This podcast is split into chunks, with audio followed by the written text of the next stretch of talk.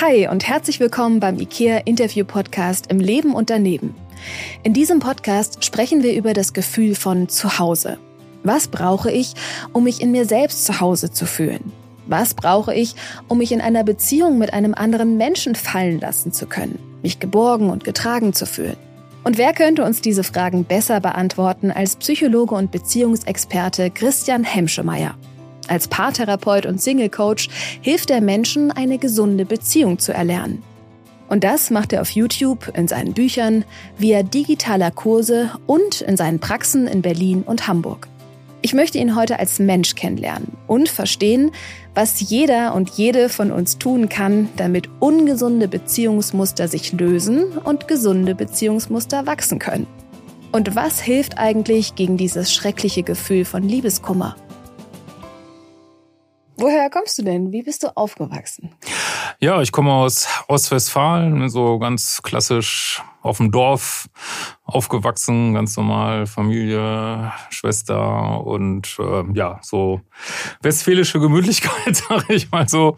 Mhm. Aber war auch, äh, ich meine, ich lieb meine Familie sehr, aber war auch sehr chaotisch, muss man schon sagen. War okay. wirklich sehr viel Drama, Action. Nein, ich habe mich schon zu Hause gefühlt, aber war auch nicht so einfach und hat, glaube ich, auch so mein Beziehungsleben so teilweise ein bisschen geprägt. Also war viel Drama, immer viel Action. Mhm. Ne? So. Mhm. Ja. Dann zwischen deinen Eltern oder auch zwischen euch? Eigentlich zwischen uns allen. Also ich weiß nicht, alle waren, waren immer sehr laut, so sag ich mal. Und ich habe mich dann immer so zurückgezogen in mein Zimmer, mhm. habe meine Elektronikbaukästen gebaut. Irgendwie dachte ich, oh Gott, äh, das. Aber irgendwie bricht einer es dann doch. Man mhm. findet das irgendwie normal, aber es war einfach immer Action. Meine Großeltern haben da noch umgeturnt und immer, immer gab es eigentlich irgendwas, irgendeinen Streit oder ja, war mhm. schon sehr, sehr turbulent, sag ich mal. Ne? Und ja. ist das was, was du dann in deinen Beziehungen später beobachtet hast? Dass es da auch so Ja, also ich habe tatsächlich gab? erst so gedacht, das hat mich gar nicht groß weiß ich nicht, hat nichts mit mir gemacht irgendwie so. Ich habe ja auch Psychologie studiert und dachte ich mir, ja, das, äh, boah, ist das ja alles, ja, so und so gewesen, aber hast ja einen Blick und so. Und es hat wirklich lange gedauert, bis mir aufgefallen ist, boah, auch wenn ich das jetzt meine verstanden zu haben, meine Beziehungen reflektieren das eigentlich immer noch so eins zu eins, dieses ganze Drama. Und es hat wirklich bis in meine 40er gedauert, bis ich so verstanden habe, nee, da habe ich mhm. irgendwas noch gar nicht verstanden. so ne Und mhm. da muss ich nochmal richtig von Grund auf nochmal ran. Glaube ich, ein Weg, den auch äh, viele gehen, dass dann sich so Dinge auch so zuspitzen und man so bestimmte Beziehungen, die man vielleicht schon immer gesucht hat, dass man die nochmal noch mal konzentrierter vorgesetzt kriegt vom Universum, bis man dann endlich kapiert, nee, so, das ist doch das Gleiche eigentlich, was du dir immer wieder reinholst und ja, wo ich dann nochmal komplett umgedacht habe und mich auch umgetan hat, was hilft mir da, wo kann ich da Unterstützung finden, weil ich das so, Klammer hat ja so seinen Beziehungsnetzwerk so als Psychologe, sage ich mal, mit irgendwelchen Supervisoren und Kollegen, aber ich habe da überhaupt nichts gefunden eigentlich. Also ich war dann damals in so einer richtig toxischen Beziehung. An dem Begriff gab es ja noch gar nicht in Deutschland und dann war einfach, ja, halt noch ein bisschen länger aus und guck noch mal und noch mal reden und also heute weiß ich, dass es alles Blödsinn ist, dass es alles Sachen sind, die überhaupt nichts nützen in solchen Beziehungen. Aber dann habe ich mich so richtig auf die Suche gemacht und das hat ja auch meine ganze Arbeit nochmal komplett verändert dann eigentlich. Welche ja. Rolle hattest du denn in der Beziehung? Ja, ich wäre mal so, was ich so Pluspol nenne, sag ich mal, ne? auch so ein bisschen zu hinterher gelaufen, was ich auch gar nicht verstanden habe, dass ich da drunter eigentlich sehr introvertiert und fast eher so ein bisschen beziehungsvermeidend bin. Aber oben drüber war halt so diese, ja, ich weiß auch nicht, dieses ja, ich bin immer wieder so an, an Frauen gekommen, die so total bindungsängstlich waren und dann habe ich irgendwie mal angerufen, warum ruft sie nicht zurück oder warum kriege ich keine Antwort, warum dies, warum jenes, warum klappt das nicht, warum geht's nicht voran, warum ist ja eigentlich immer Drama. Also schon so eine eher verlustängstlichen Rolle mhm. habe ich da gespielt, mhm. würde ich sagen, ja. Und dann mhm. hast du durch das therapeutische Arbeiten und durch ganz viel Selbstreflexion das mit der Zeit verändern können? Oder wie war der Prozess? ja, ich habe tatsächlich, wie gesagt, zu meinem Umfeld gar nichts gefunden. Und dann kam ich auch gerade aus einer langjährigen Beziehung, das war so ein bisschen davor, kam ich raus und dachte mir, kannst ja nochmal alles neu angehen. Und Dann hatte ich mir so einen Coach in den USA gesucht, so einen richtig klassischen Dating-Coach. Irgendwie, heute gibt es das ja viel mehr, damals gab es das noch gar nicht so viel. Und da habe ich zum ersten Mal gemerkt, boah, es gibt ja so eine ganz andere Quelle von Wissen noch, jenseits von so Lehrbüchern oder Therapie oder irgendwie sowas. Also der hat mich schon mal einmal so richtig glatt gezogen mit ganz simplen Dating-Tipps, die schon mal, also meine Ergebnisse schon mal sehr verbessert haben. Und dann bin ich so sehr eingetaucht in diese ähm, amerikanische Selbsthilfeszene, diese Love Addiction heißt das so, also Liebessucht-Szene in den USA mit diesen Gruppen, die es da gibt und mit Coaches und England und Australien habe ich da auch welche gefunden und habe ich dann so richtig weltweit fortgebildet, sag ich mhm. mal, in der Arbeit mit denen und dann auch meine Arbeit ganz komplett nochmal verändert, habe da nochmal ein spezielles Kurssystem so für toxische Beziehungen entwickelt, wo ich also meine eigenen Erfahrungen, was ich da so mhm. gelernt habe, nochmal eingebracht habe. Aber das hat mir das Universum nochmal ganz schön was vorgekoffert. So, ne? ja, mhm. war, war ein langer mhm. Prozess. Ja. Und klingt nach auch sehr viel Schmerz. ja, ja, war, also ja, ich will das jetzt. Ist ja auch immer aufregend, aber ich habe auch irgendwann gemerkt, äh, ich selber suche das. Ne? Das finde ich auch immer wieder so ein, also es ist nicht so, es passiert, ich ziehe diese und jene oder diese und jene Frauen kommen zufällig in mein Leben und behandeln mich schlecht. Also mir ist irgendwann klar geworden, nee, ich bin eigentlich die Variable so, ne? Also es passiert mir nicht, sondern ich suche die aktiv aus. Mhm. Und das war eigentlich so der mhm. Game Changer, dann zu gucken, warum suche ich die eigentlich aus oder was ja. bringt mir das eigentlich? Und ja, und da habe ich halt so gemerkt, ja, ich bin selber ganz schön Drama-addicted, so, ne? Ich suche mhm. das selber immer wieder und ja, kenne das scheinbar gar nicht, wie das ist, so ruhige, stabile mhm. Beziehung zu führen. So, ne? ja. Die Frage nach dem, warum ziehe ich diesen Menschen an und was ist vielleicht sogar der versteckte Vorteil für mich? Also was ist mhm. so die Funktion dahinter? Die tut ja auch manchmal richtig weh. Ja, das ist ziemlich deprimierend, wenn man ja. da so, dass man doch so sehr oberflächlich, dass man einfach auch Drama nutzt, um vielleicht ja, wie soll ich mal sagen, nicht in so eine Langeweile zu kommen. Also Drama ist ja extrem süchtig machen, ne? Also nicht sich mit sich selber beschäftigen zu müssen, mit so einer vielleicht inneren Leere manchmal oder oder was weiß ich, einfach nur Abwechslung zu suchen und noch eine Abwechslung, noch eine Abwechslung. Also es ist manchmal nicht so schön, wenn man dem mhm. nicht auf die Schliche kommt, aber es ist wie es ist, ne? Ich meine, wir Menschen kommen nun mal nicht perfekt mhm. auf die Welt und ja, gehen dann unseren Weg, ne? Könntest du sagen, was bei dir die Hauptfunktion war? Ich glaube, es war tatsächlich, dass ich Drama hat sich für mich einfach vertraut angefühlt. Ja. Ne? Da habe ich mich komplett zu Hause gefühlt und habe zweimal gelitten. Oh Gott, warum ist denn jetzt dieses Drama? Aber es war eigentlich das, was ich mein ganzes Leben mhm. kannte so. Und alles andere hat sich halt einfach nicht vertraut angefühlt. Ja. Ne? So platt ja. ist das. Ja, und das ist ja ein total fieser Mechanismus. Also ja. wenn Liebe mit solchen Gefühlen verknüpft ist, genau so ist von mhm. Drama, dann ist das erstmal abgespeichert als was Vertrautes. Und Vertrautes schlägt auch Gesundes. Also du kannst noch so eine genau gesunde Person treffen mit so einem sicheren Bindungsstil.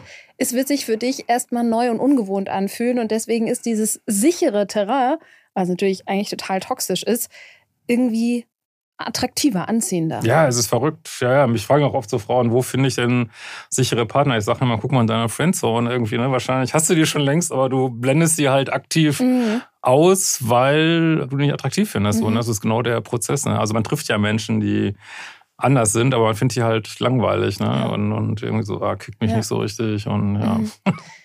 ja. Wie kann ich denn der Psyche beibringen, dass jetzt sowas Neues und Gesundes für mich auch attraktiv wird? Ja, das ist natürlich ein Prozess. Ich glaube, es ist auch wirklich einer der, ich glaube, es ist psychisch einer der schwierigsten Prozesse, durch die wir echt überhaupt nur gehen können. Ich glaube, es wird auch immer noch unterschätzt, weil diese, ich finde eigentlich diesen Begriff Liebessucht eigentlich ziemlich gut. Also diese Abhängigkeit von Drama, Sexualität und äh, dieser ganze Bereich, das ist, äh, also das kann einen einfach so regelrecht abhängig machen, dass man da auch manchmal, ich glaube, bei vielen ist es so, die müssen erstmal einmal so richtig unten aufschlagen. Also landet natürlich nicht in der Gosse, aber ich sag mal so in einer Beziehungsgosse mal so eine richtige Horrorbeziehung gehabt haben, dass sie sagen, nee, also so kann es echt nicht weitergehen, weil der erste Schritt ist tatsächlich nicht mehr diese Menschen zu daten, die für einen toxisch sind. Ich sage jetzt bewusst nicht toxische Menschen, weil ich glaube, keiner ist, wenigsten Menschen sind per se toxisch, aber die es auf einen toxisch mhm. wirken oder einen verwickeln. Also der erste Schritt ist tatsächlich äh, zu sagen, ja, egal wie vertraut ich das jetzt finde, ich date die einfach nicht mehr so. Ne? Mhm. Man muss wirklich so richtig Entsuchten, ja, diese ganzen Neurotransmitter, die müssen sich erstmal wieder beruhigen, weil die ja häufig dann total ausgeschossen sind, sag ich mal. Und erstmal wieder zur Ruhe kommen, Beziehungspause machen, sammeln. Das ist eigentlich so der erste Schritt. Und selbst wenn man dann denkt, man hätte es verstanden, dann, ja, bei den allermeisten ist es eigentlich so, dann kommt man doch nochmal doch nochmal wieder das Gleiche, aber dann schnallt man es ein bisschen schneller. Also der Weg ist häufig so, dass man immer kürzer in diesen Beziehungen bleibt, bis man irgendwann sagt, ey, so, jetzt ist aber äh, wirklich mal genug. Und dazwischen steht natürlich dann Auseinandersetzung mit äh, der Kindheit, mit dem inneren Kind in sich. Warum, wovon will ich mich eigentlich ablenken? Warum nehme ich überhaupt, das finde ich eine der wichtigsten Fragen, warum nehme ich überhaupt Beziehungen so wichtig? So, ne, weil das ist ja auch so eine Illusion, dass man meint, man müsste irgendwie immer eine Beziehung haben. Und dann verschiebt sich dann nach und nach was. Also ich glaube schon, dass so eine gewisse ähm, soll ich mal sagen, so eine gewisse Anfälligkeit bleibt wahrscheinlich bestehen, aber dann irgendwann hat man es dann so gerafft. Also bei den meisten ist, glaube ich, so der entscheidende Punkt dann, dass sie sagen, boah, ich habe jetzt eigentlich überhaupt keinen Bock mehr auf Beziehungen, ist mir eigentlich auch alles egal. Und ja, dann kommt eben niemand mehr. Und dann, das ist ja oft so, dann mhm. kommt halt doch plötzlich jemand, der dann mhm. anders ist. Und dann ist der Weg aber noch nicht vorbei. Dann müssen sich die meisten, aber bei mir auch so, müssen sich dann erstmal so mit ihrem Bindungsangstanteil, der da häufig drunter liegt, auseinandersetzen. Ja. So, ne? ja. ja. Du hast eben gesagt, der erste Schritt ist, dass ich solche Menschen, die für mich ungesund sind, nicht mehr date. Ja.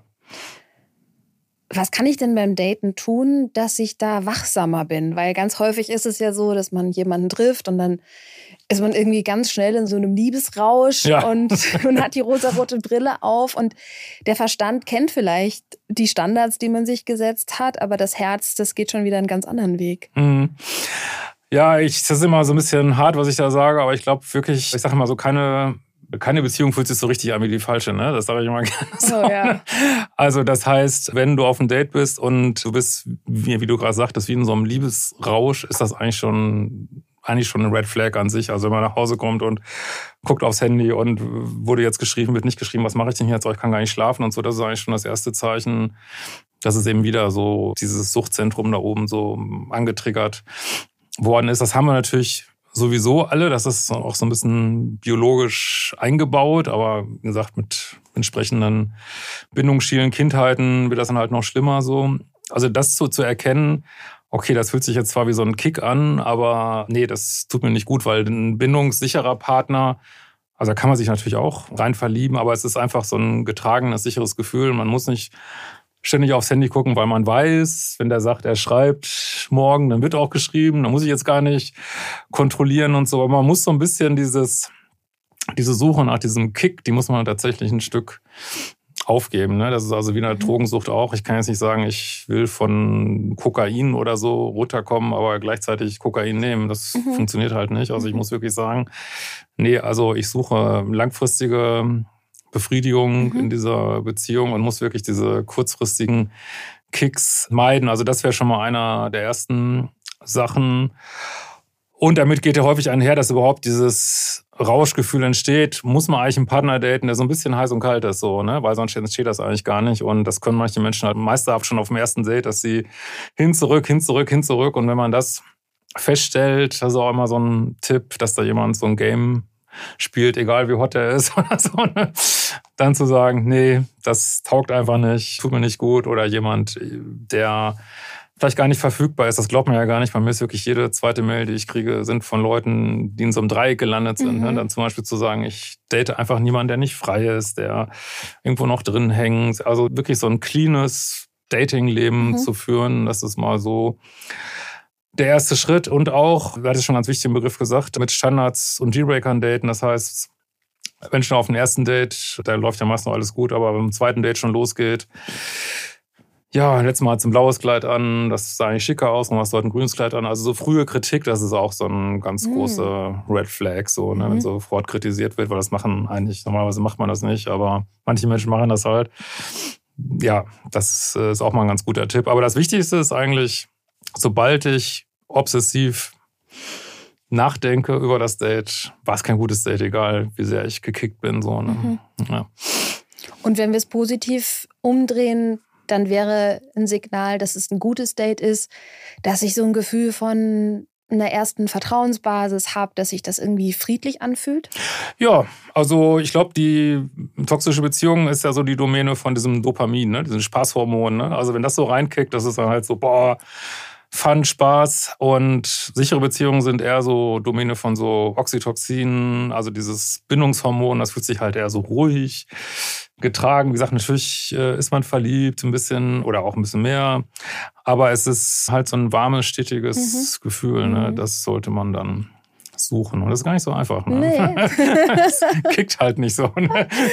Ja, und vielleicht muss man auch manchmal ein bisschen genauer hinhören. Also, ne, das andere ja. drängt sich viel mehr in den Vordergrund. Es ist so wie eine ja, Explosion. Ja, das so, bam, ja genau. und das andere ist eher so ein bisschen sanfter und da braucht es vielleicht auch eine eine achtsamere Haltung zu ja. sich selbst, dass man das überhaupt wahrnimmt. Ja, ja, das ist wirklich schwierig. Manche sagen, dann soll ich denn jemanden daten, den ich nicht attraktiv finde. Das ist natürlich auch keine Lösung. Mhm. Ne? Also da dieses, genau diesen Mittelweg zu finden, okay, das ist jemand, der ist vielleicht optisch mein Datingmuster, aber ist eben nicht dieses alte Bindungsmuster. Mhm. Das ist schon echt eine Kunst. Ne? Ja. Ist, äh, was ja. ich immer auch ein gutes Signal finde, was man an sich selber beobachten kann, fühle ich mich genauso selbstbewusst und bin ich genauso zufrieden, Super Tipp. Ja. wie wenn ich alleine bin. Ja. Also, ne, weil du auch gerade das Tipp. gesagt hast mit der Kritik. Und ja. das ist jetzt zum Beispiel so ein Verhalten, was mich auch verunsichert. Also wenn ich dann gegenüber habe und natürlich wir daten, ich möchte ihm gefallen und man zeigt sich von der besten Seite und dann sofort sowas kommt, dann spüre ich das direkt daran, dass ich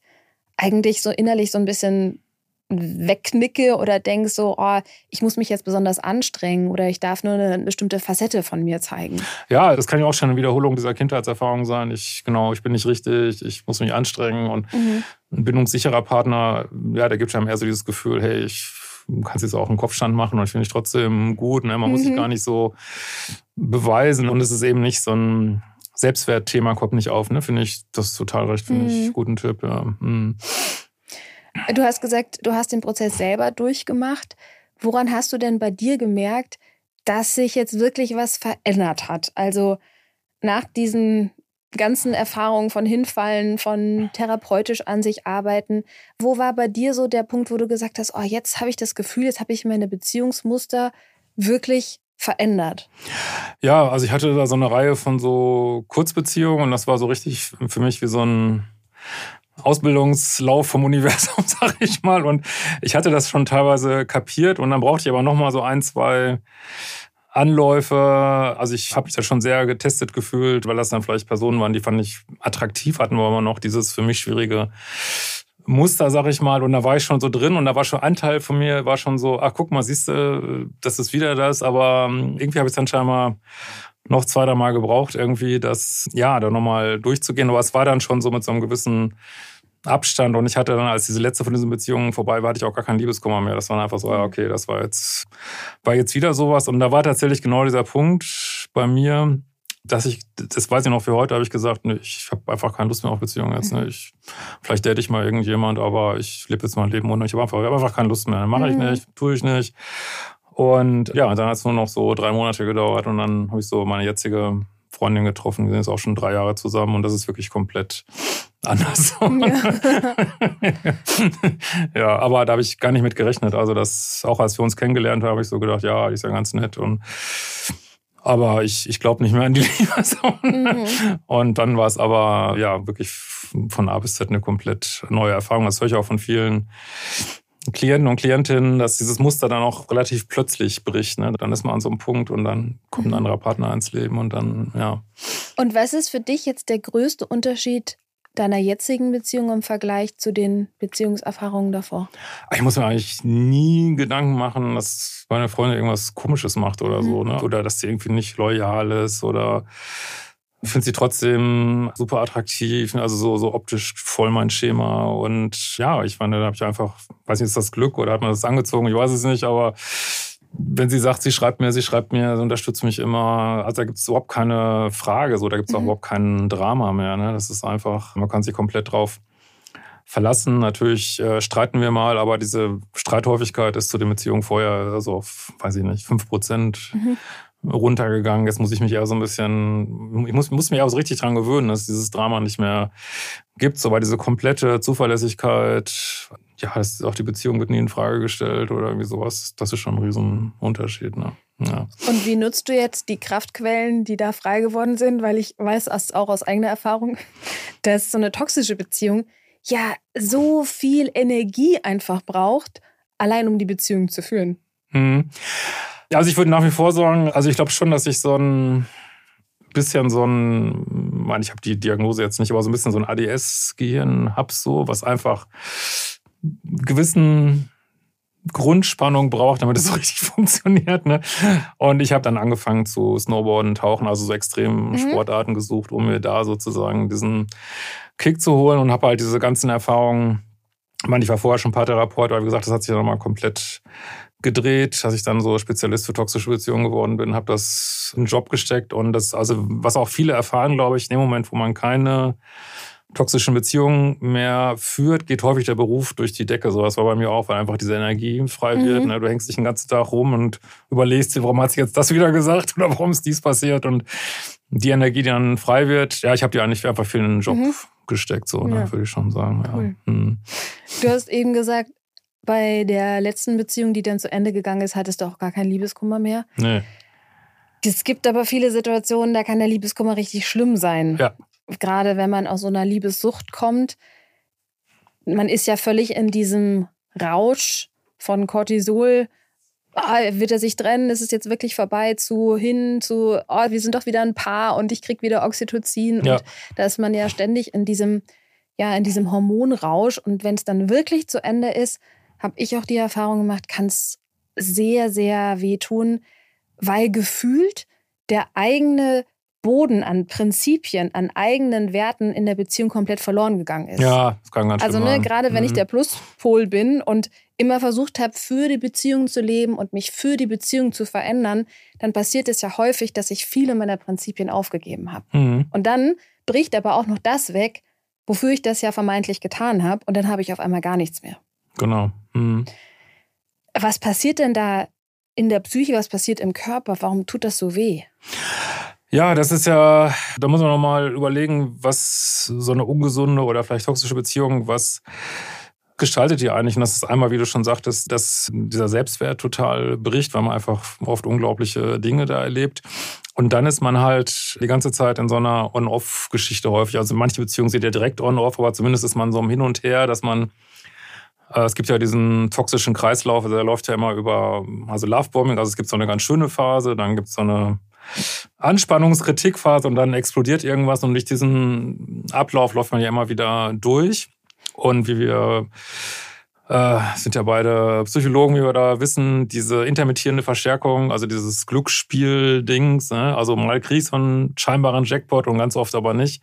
Das kann man auch in Mausexperimenten oder ich weiß nicht, das kann man einfach überall sehen. Das führt halt zu so einer ganz starken Bindung, ne? obwohl ich aber eigentlich eine ganz schlechte Beziehung habe. Und das führt dann halt dazu, dass nicht nur die Beziehung schlecht ist, sondern die Trennung ist auch noch schlecht, weil häufig spielt der andere Partner ja wieder mit rein, versucht dann aber irgendwie wieder zurückzukriegen. Das ist ja leider auch noch so ein Problem. Und mir hat mal so ein Klient gesagt, der der hatte so ein Problem mit Kokain und mit Liebessucht und er sagt, es ist einfach exakt das gleiche Gefühl. Und so muss man sich das, glaube ich, vorstellen. Wir sind regelrecht abhängig von unserer eigenen Gehirnchemie. Ne? Also von da war halt ganz viel Adrenalin, da war ganz viel Dopamin, diese ganzen Serotonin, also diese ganzen Hormone sind halt total im Kopf rumgegangen. Und das gibt ja manchmal auch so ein Gefühl von, äh, als wenn das irgendwas ganz Tolles gewesen wäre, ne? so ein Gefühl von so einer gewissen Lebendigkeit. Und ich habe mir irgendwas gekämpft oder das war mein Seelenverwandter, was natürlich alles totaler Quatsch ist, aber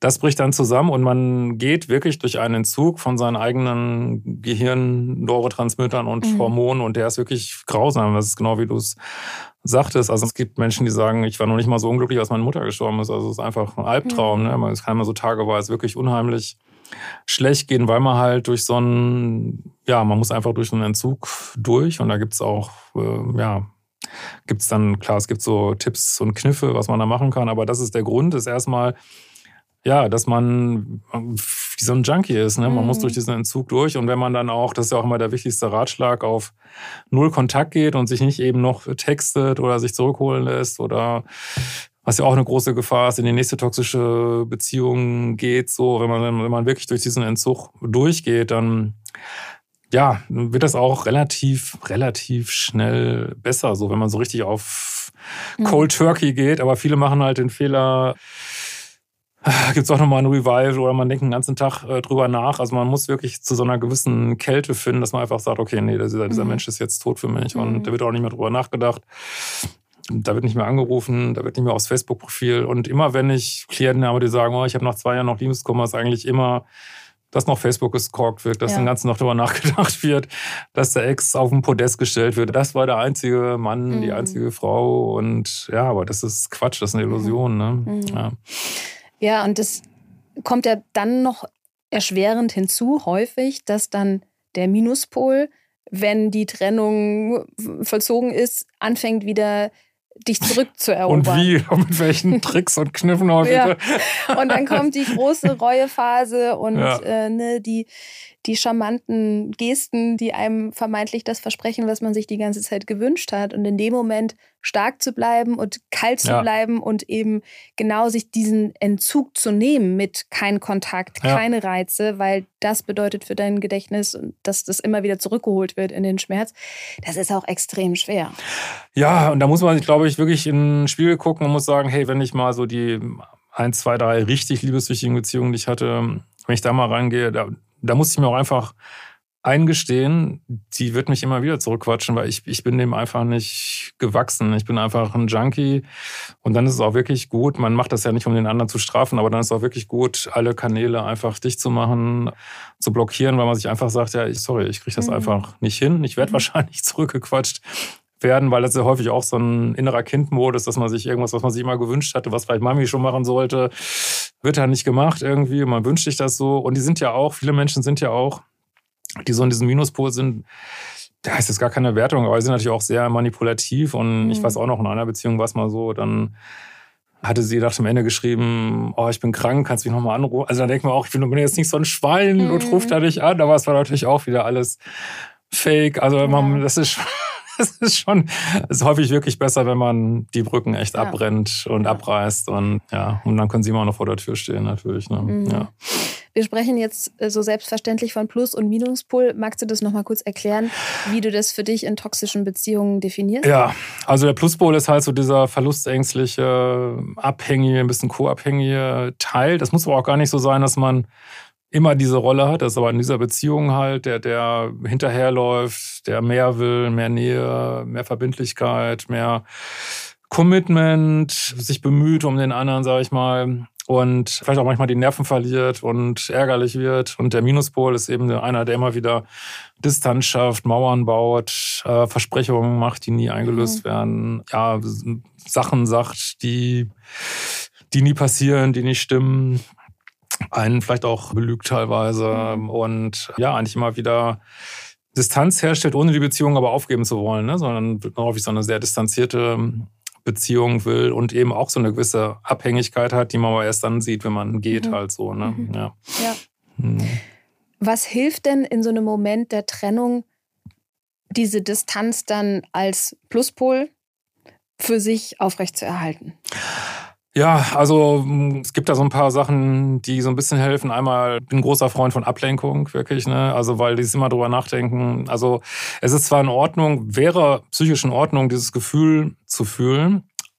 Aber sobald man das verknüpft mit Gedanken, so warum, wieso, warum ist das passiert, warum hätte ich, hätte ich anders reagiert, dann verkleben sich diese Gedanken mit diesen Gefühlen und dann wird das wirklich sehr eklig so. Und deswegen, ein so ein Tipp ist eigentlich immer, mein Gott, ey, guck irgendwie eine harmlose Serie, Folge 1 bis 100, also kipp irgendwas anderes ins Gehirn rein, so, was dich einfach erstmal ablenkt, dass man bei diese ersten Wochen rüberkommt. Dann so ein zweiter Tipp ist äh, die sogenannte Shit-List, wenn man das hier so sagen darf. Du schreibst mal auf einen DIN A4-Zettel alle Sachen, die dieser Mensch dir angetan hat, ne, die schiefgelaufen sind, weil häufig so nach zwei, drei Wochen Trennung denkt man dann, ach ja, so schlimm war es ja doch nicht und so. Und dann diese Shitlist ist wirklich enorm ernüchternd. Da guckt man mhm. drauf und oh Gott, das, das ist alles passiert. Nee, das macht keinen Sinn, zurückzugehen. Und dann hat sich so eine, ja, wie soll man das sagen, kann man das spirituelle Übung nennen. Also was sich sehr bewährt hat, ist, das nennt man so Bänder trennen. Das heißt, ja, man durchläuft so durch so eine Art Hypnose oder Selbsthypnose mhm. und stellt sich vor, ich durchschneide diese Bänder zu diesem anderen ja. Menschen. Das ist häufig sehr, also diese Energiebänder, muss man auch gar nicht dran glauben. Also man sucht die einfach, durchschneidet die und das ist häufig sehr, kommen nochmal sehr viele Emotionen hoch. Häufig meldet sich dann der andere auch direkt danach. Also es ist wirklich, als wenn der spüren würde, dass es mhm. durchtrennt wird und das ist zwar traurig irgendwo, aber ja, es ist eine der krassesten mhm. Übungen, so, die ich da so kenne. Ne? Ja, die nutze ja. ich auch ganz gerne. Ja, okay. ja auch mhm. gerade mit der liegenden Acht, weil das ja was ist, Ach, krass, ja, okay. was ne, die Menschen natürlich auch stark verbindet, dieses Symbol.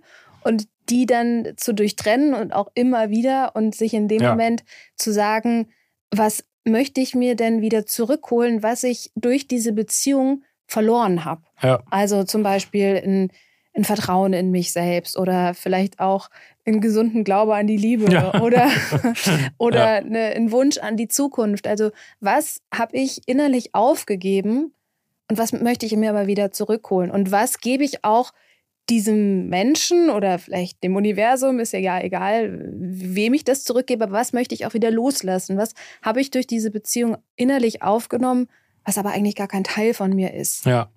Ja, auch dieses, was ich auch einen schönen Satz finde, ist so, ich verzeihe mir und allen Beteiligten so. Also dieses, auch nicht in so einer Wut hängen zu bleiben oder in so einem Hass, weil das sind alles Sachen, die verbinden einen damit, mhm. sondern einfach zu sagen, hey, ich habe einen Anteil, andere Person hat einen Anteil, mhm. wir haben nicht zueinander gepasst. Das finde ich immer so den besten Gedanken. Wir waren halt nicht kompatibel, also gar nicht so ein Drama ja. ausmachen und ja, den ja. Verstand mal wieder Kontrolle übernehmen lassen. So, ne? genau. Ne? Mhm. Und in dem Prozess fand ich es dann auch total hilfreich, an sich selber zu beobachten, okay, was, was kommt denn langsam so wieder? Also zum ja. Beispiel, wo spüre ich, dass, dass mein Selbstwert jetzt wieder gesundet, dass ich, ja. dass ich eine Zufriedenheit in mir selber erzeugen kann.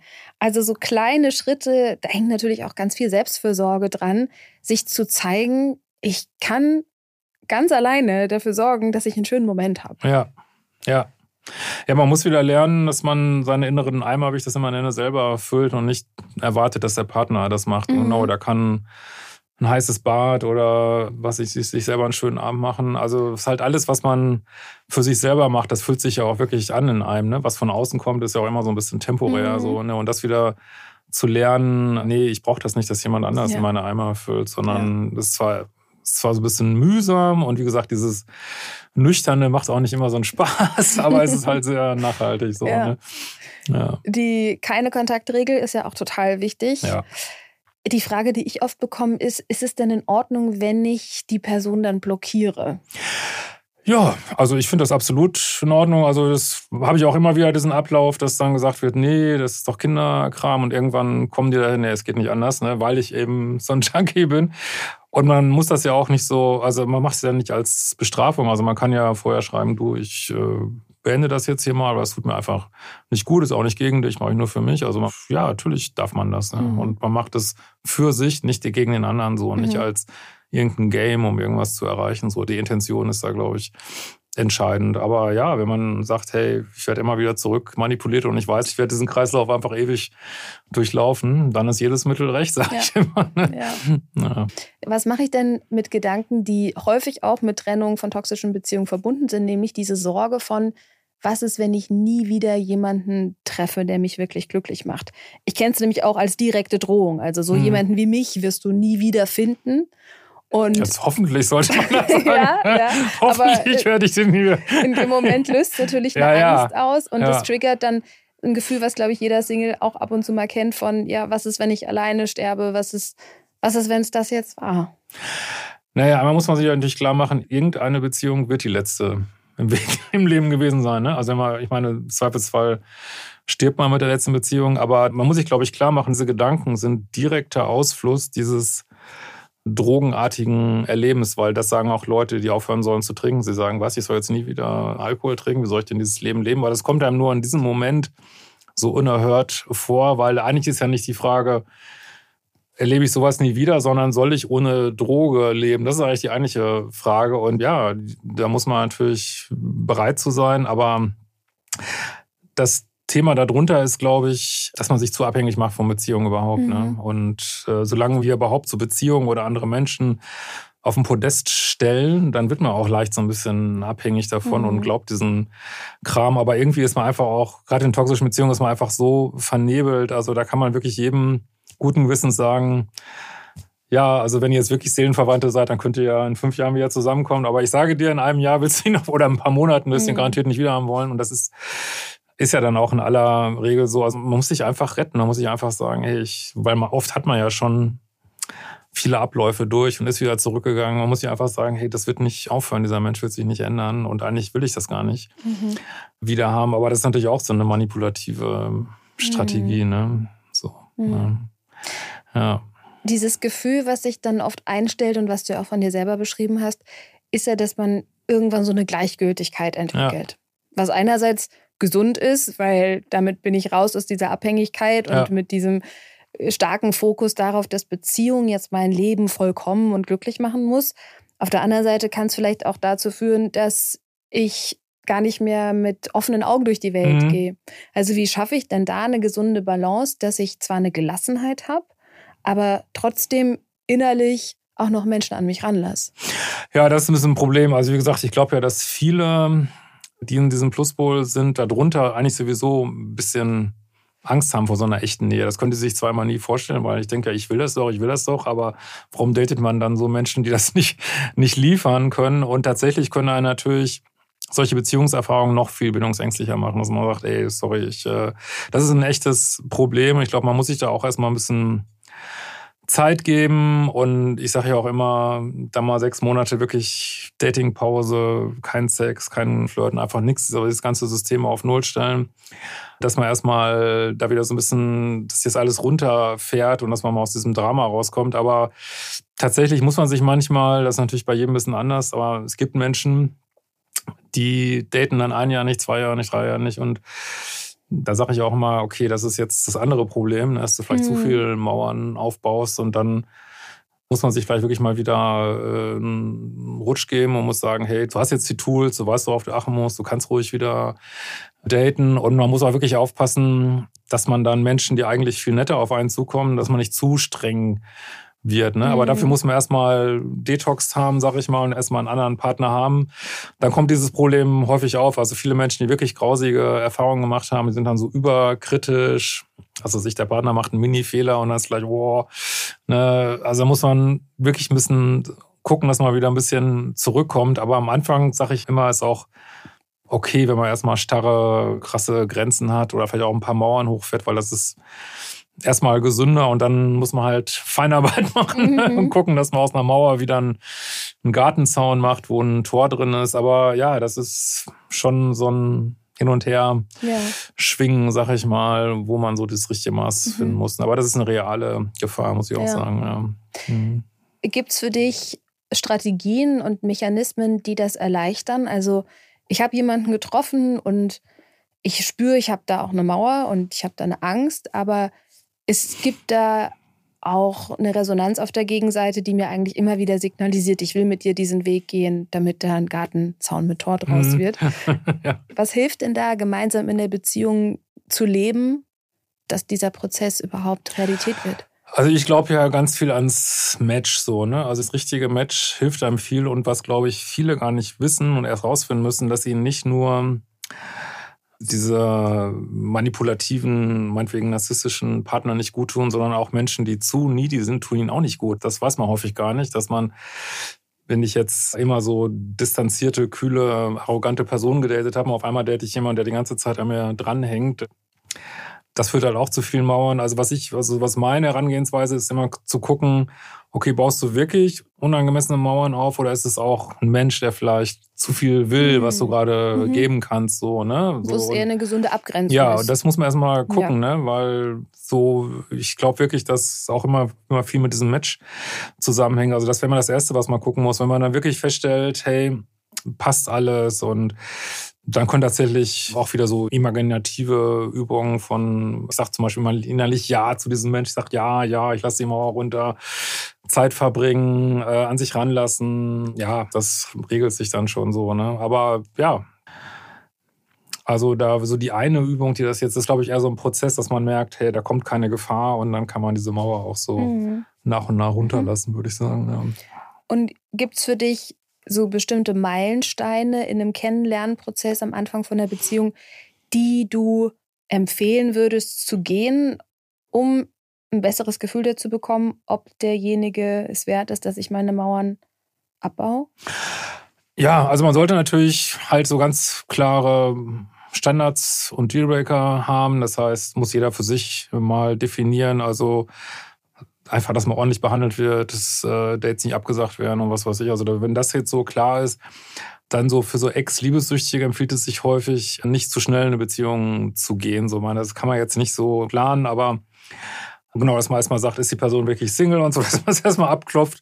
Also keine mm, unsauberen Sachen. Ich empfehle dann auch immer, kann man natürlich nicht, dass man das nicht dürfte, aber wenn man versucht, da, sich da zu heilen, würde ich mich halt von allem, was so Freundschaft plus und offene Beziehung, also diesen ganzen Sachen so fernhalten und wirklich ein ganz klares Konzept fahren und dann aber auch nicht so dann auf dem ersten Date irgendwie zehn Stunden verbringen und nächsten Tag das nächste Date, sondern dass man wirklich sagt, okay, wir haben jetzt hier ein oder zwei Dates die Woche, wir gestalten die auch nicht zu lang und wir gucken mal, wie es wird und wir gehen da mal so langsam rein in die Beziehung. Also, dass man sich da wirklich Zeit lässt, aber gleichzeitig, dass es ein sicherer, klarer Rahmen ist, das finde ich schon wichtig. Also, man, klar, manchmal sagt man bei so Leuten, die sollen dann, dass man erst ganz spät Sex hat, damit nicht diese Bindungshormone wieder aktiviert werden. Das finde ich manchmal ein bisschen unrealistisch, weil wenn man sich echt gut findet, das wäre manchmal auch künstlich, das dann so mhm. rauszuzögern. Aber dass man einfach ja, da versucht möglichst nüchtern zu daten. Nochmal, das macht manchmal nicht so einen Spaß irgendwie, äh, aber das ist halt so die Gewähr, mhm.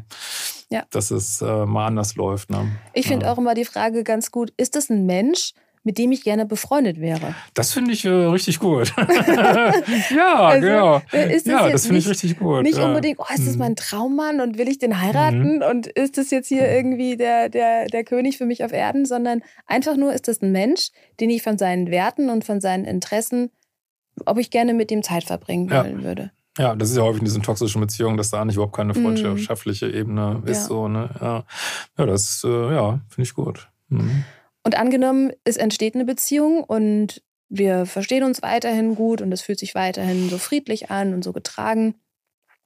Gibt es für dich da auch Dinge, die du vielleicht auch selber lebst, die dir helfen, dass, dass so eine Beziehung gesund bleibt? Ja, also nur, dass sie nicht liebessüchtig ist, heißt natürlich nicht, dass es immer läuft so. Ne? Ich meine, dann kommen wir natürlich wieder in den Bereich von ganz normaler Beziehungspflege. Ja, dass man nicht so nachlässig werden sollte. Also ich finde diesen Spruch immer ganz schön, also the courtship never ends, also dieses um den anderen werben sollte nie aufhören. Das heißt, man geht auf Dates, was weiß ich, mindestens einmal die Woche oder alle zwei Wochen, wenn man Kinder hat. So, man macht so regelmäßige Termine, wo man redet, ne, wo es so Redemöglichkeiten gibt. So was, was erleben wir ja eigentlich ja, das ist klar. Nur, dass jetzt keine toxische Beziehung ist, heißt jetzt nicht, dass es so mhm. läuft, so, ne? Aber dass man, ja, wie das mit den befreundet sein eigentlich ganz gut, ne? Dass man, wenn mal irgendwas nicht so läuft, dass man den anderen mit einbezieht, ne? Oder wenn man sich mhm. distanziert oder, oder irgendwas, ja, nicht so optimal läuft. Das sind natürlich so ganz andere Themen, ne? Wie lebt man eine Beziehung, die vielleicht viele Jahre geht und auch vielleicht auch mal langweilige Phasen hat oder wo mal gerade wenn man so Beziehungen hat, wo auch eine starke freundschaftliche Ebene ist, dann muss man manchmal sehen, dass man so dieses Feuer so aufrecht mhm. erhält. So, da hilft manchmal auch, dass man auch nicht zu viel Zeit zusammen verbringt, dass ja auch jeder so seine eigenen Sachen macht. Aber ja, das ist wieder so ein ganz anderer Block, sag ich mal. Ja, Nochmal ja. ein eigener Podcast. Ja, genau. Ja. ja, ja. Mhm.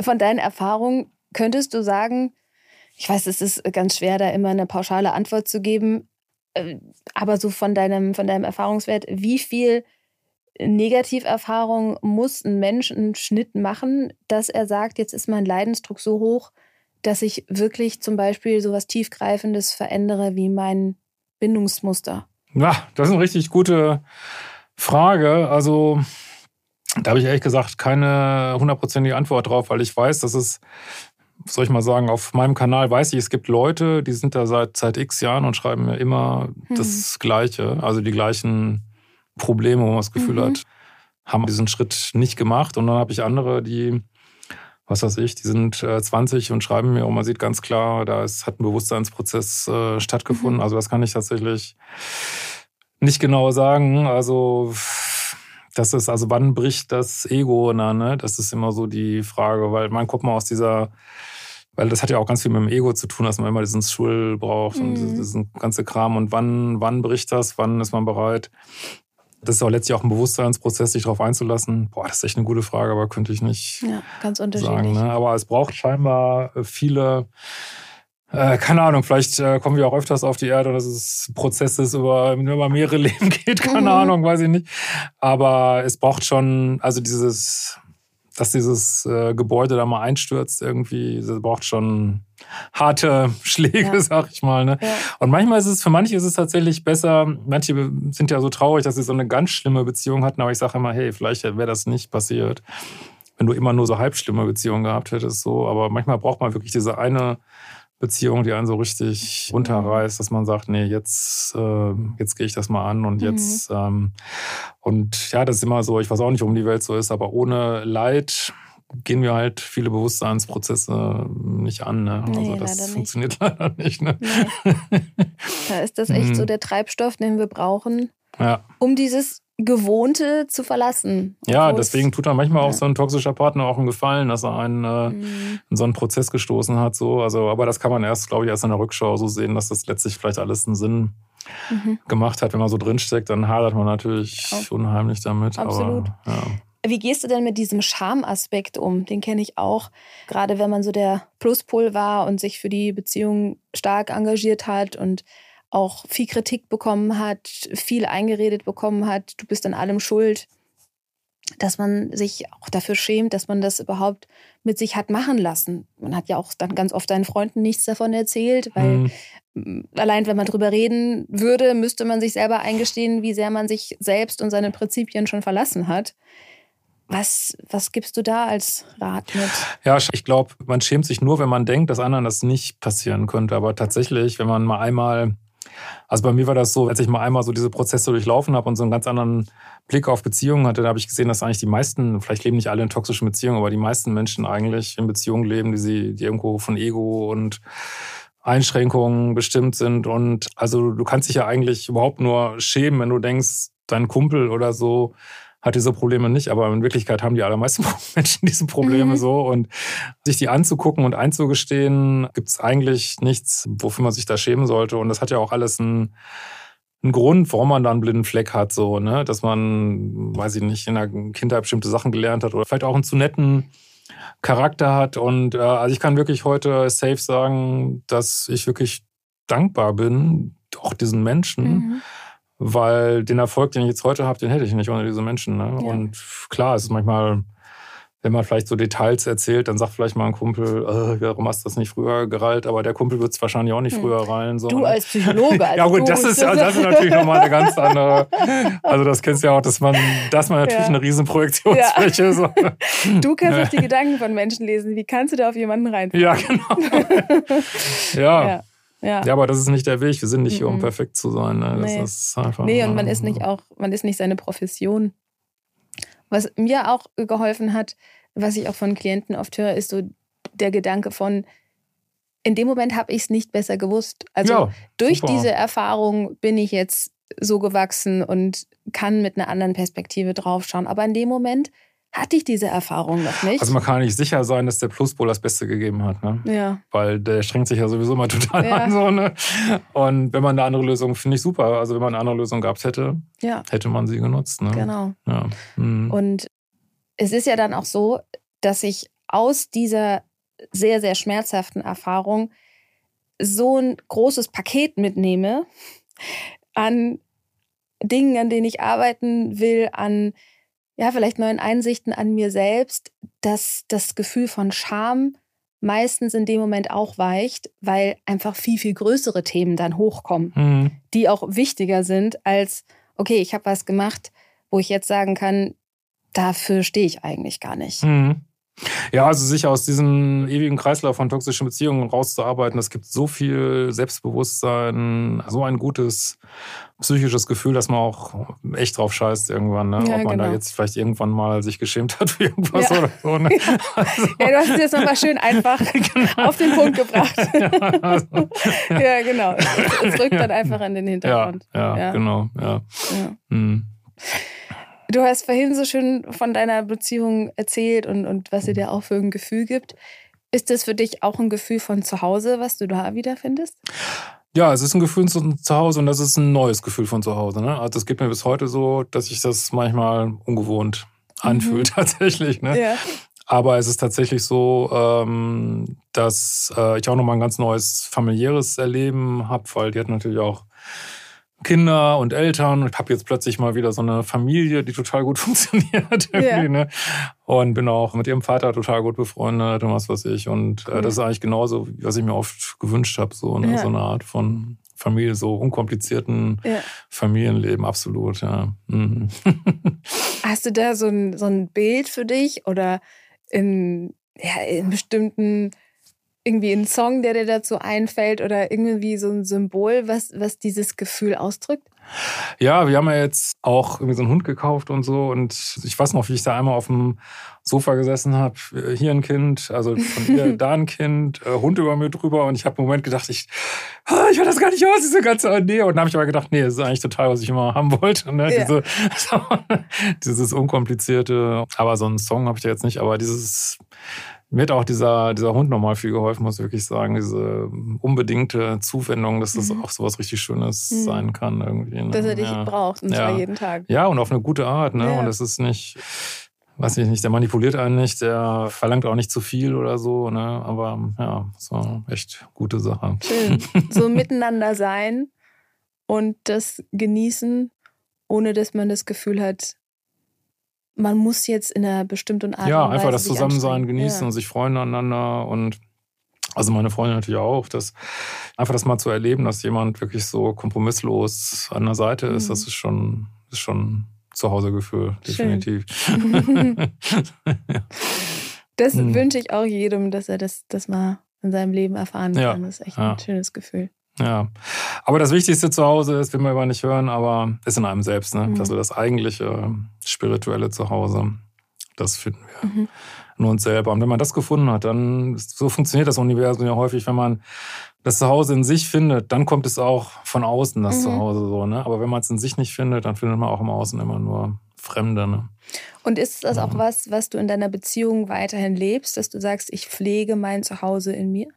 Ja, ja, also ich könnte gar nicht mehr irgendeine Person so auf dem Podest stellen. Also man, die jetzt noch am meisten verdient, aber nee, ich sehe auch zu, dass ich mache viele Sachen auch alleine und weiß nicht, gehe ein paar Tage Snowboarden oder irgendwie sowas. Also möchte auch nicht wieder den gleichen Fehler machen, mich von irgendwas so abhängig mhm. zu machen, so, weil gibt es auch gar keine Gefahr. Also ich glaube, das finde ich schön, wie du das sagtest, dass man so miteinander befreundet ist, aber nicht irgendwie so ein also wir sind nicht, das ist nicht Rosamunde Pilcher, gesunde mhm. Beziehung, ne? Das nee, ist nee. was anderes. Ne? Ja, ich finde auch, wenn man, ähm, vielleicht kennst du diese Darstellung, wenn man so zwei Kreise hat, so ja. die toxische Beziehung ist die, wo genau, die Kreise ja, komplett stimmt. übereinander liegen. Dann gibt es so dieses Nebeneinander herleben, da liegen die Kreise halt ganz weit weg voneinander. Da können beide gut darin sein, ein Zuhause in sich zu haben, aber sie mhm. haben halt keine Überschneidung. Und wenn es diese Überschneidung gibt, aber trotzdem auch das Kümmern um sich selbst nicht als Gefahr für die Bindung gesehen wird. Ja, dann wird es ja wieder komisch, ne? wenn dann wieder davon abgehalten würde, sich mhm. um sich. Nee, das ist, glaube ich, dieses ähm, eigenes Leben haben. Ja, sind wir ja heute, ist ja so ein bisschen abgenutzter Begriff Selbstliebe, Selbstfürsorge. Mhm. Das ist schon die Basis, denke ich. Ne? Ja. ja. Weil man weiß ja nie, was passiert. Vielleicht ist man doch. Letztlich weiß man es. Nee, man nie, weiß es ne? nicht. Und ich ja. finde es einfach wichtig, seine eigene Zufriedenheit nicht so stark von externen Faktoren abhängig zu machen. Absolut. Möglichst, also auch nicht von anderen. Also man sollte eigentlich in seinem Leben möglichst viele Süchte abbauen, sag ich mal. Also eigentlich. Wo fangen wir an? Zucker, ja, genau. ja. ja, dass man dann irgendwann Ende des Lebens da sitzen kann und kann sagen, hey, ich bin mit mir zufrieden, auch wenn ja. jetzt alles mhm. weil meistens Dinge, Dinge sind ja auch temporär, ne? Das ja. ist es normal. Ne? Ja. Hm. Ich habe heute ganz viel von dir mitgenommen. Vielen Dank. Oh, das freut mich. Vielen Dank. danke für das schöne Gespräch. Ja, danke dir. War richtig cool. Ich würde mich freuen, wenn ihr auch in die nächste Folge wieder reinhört. Abonniert diesen Podcast gerne bei iTunes, Spotify, Deezer und überall da, wo es Podcasts gibt. Und lasst uns gerne eine Bewertung bei Apple Music da.